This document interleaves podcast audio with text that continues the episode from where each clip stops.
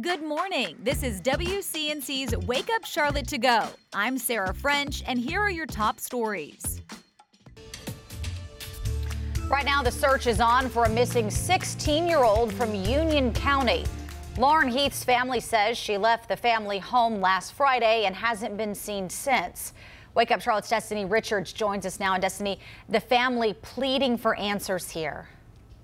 They are Sarah. The family and friends of Lauren Heath came together last night both to pray for Lauren's safety and her safe return. A prayer vigil at Lauren's home in Monroe Wednesday night was filled with family and friends who are hanging on to hope.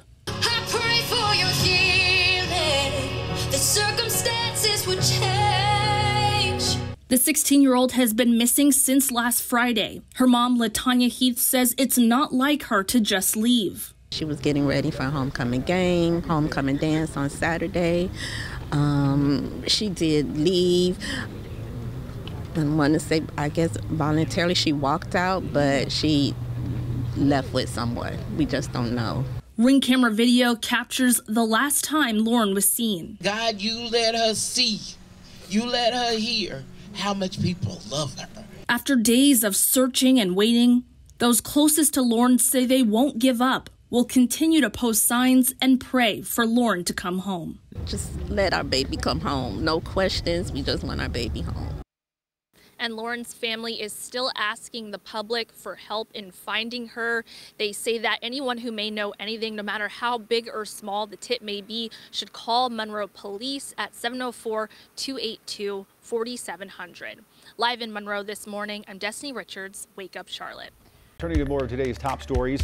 In your morning rush, happening today, the community will come together to remember a 19-year-old who police say was shot and killed by a coworker at a North Charlotte Wendy's.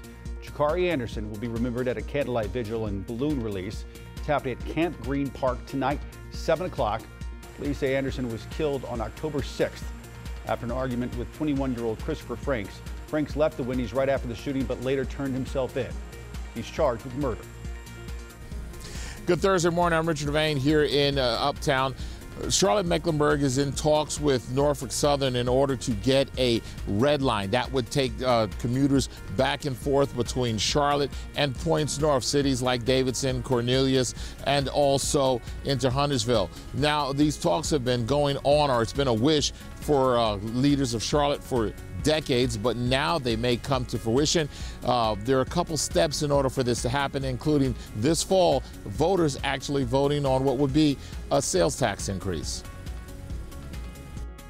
Well, the city of Hickory is set to receive more than $1.3 million. It's all from a lawsuit filed after the arches of the Rudy Wright Bridge collapsed in February of last year.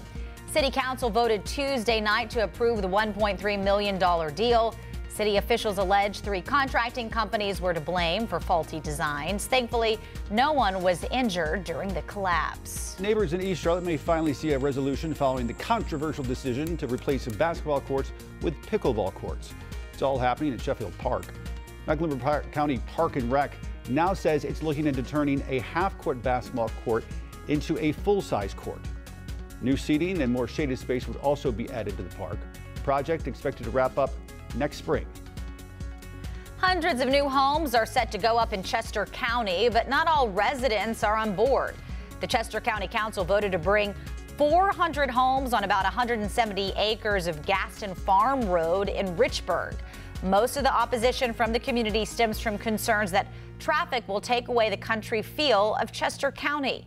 More than 450 people signed a petition against the development. We are asking where's the money? And this morning we want to know, would you be willing to carry a little extra cash on you if it meant that you were going to get a discount on some things? All this coming from a new report from the Wall Street Journal about companies, businesses taking off a percentage of your bill if you pay in cash. Why is there a discount? Why is this happening? It's a fair question. Well, it's because cash actually lowers the payment processing fees on their end of it, which is often 3 4%, something like this. So you end up saving them money. Where can you do this? Where can you use cash?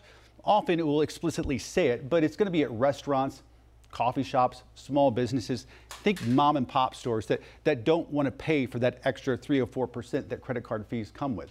So we want to know this morning. Text us 704 329 3600 or use the hashtag WakeUpCLT. Is 3% enough? Would you be willing to start carrying around more cash if you were going to get a 3% discount? Let us know what you think and see if you're part of this new trend that some people are taking part in. Absolutely, especially to save our small businesses some money. Mm -hmm. I mean, Mm-hmm. those fees are. Totally understand it. It's a lot of folks taking a bite because it's not yeah. just the processors either. It's the banks, and then I think there's one other entity. So that money is going a few different ways, and it's not our mom and pops. Yeah, it's true. Plus, I feel like paying with cash is more painful because you can actually see it dwindle yeah. away. you yeah. watch it depart. Right. and the card, you're like, sure, no problem until you right. get your bill yes, at the end of the month. That's right. That's oh right. my goodness. Time now to connect the dots when we make the news make sense. For the first time, somebody has been sentenced under a new law that increases the penalty for folks boating under the influence. It's a big change that's been years in the making. The death of a local teenager now leading to steeper penalties for those convicted in impaired boater crashes. Let's connect the dots. Years ago, deaths caused by somebody boating under the influence were only a misdemeanor, but not anymore. A law passed by the General Assembly back in 2016 now make it a felony thanks to a bill named in memory of Sheyenne Marshall, a teenager from Concord who was killed by a drunk boater on Lake Norman in 2015. That boater was only convicted of a misdemeanor. The Marshall family lobbied for stiffer penalties in similar cases, and a year later, Sheyenne's law was passed. This week, for the first time, somebody's been sentenced under that law. A North Carolina man pled guilty in a boat crash that killed three people. Advocates hope the law will act as another incentive for people to stay sober while boating and keep others on the water safe. And that is connecting the dots.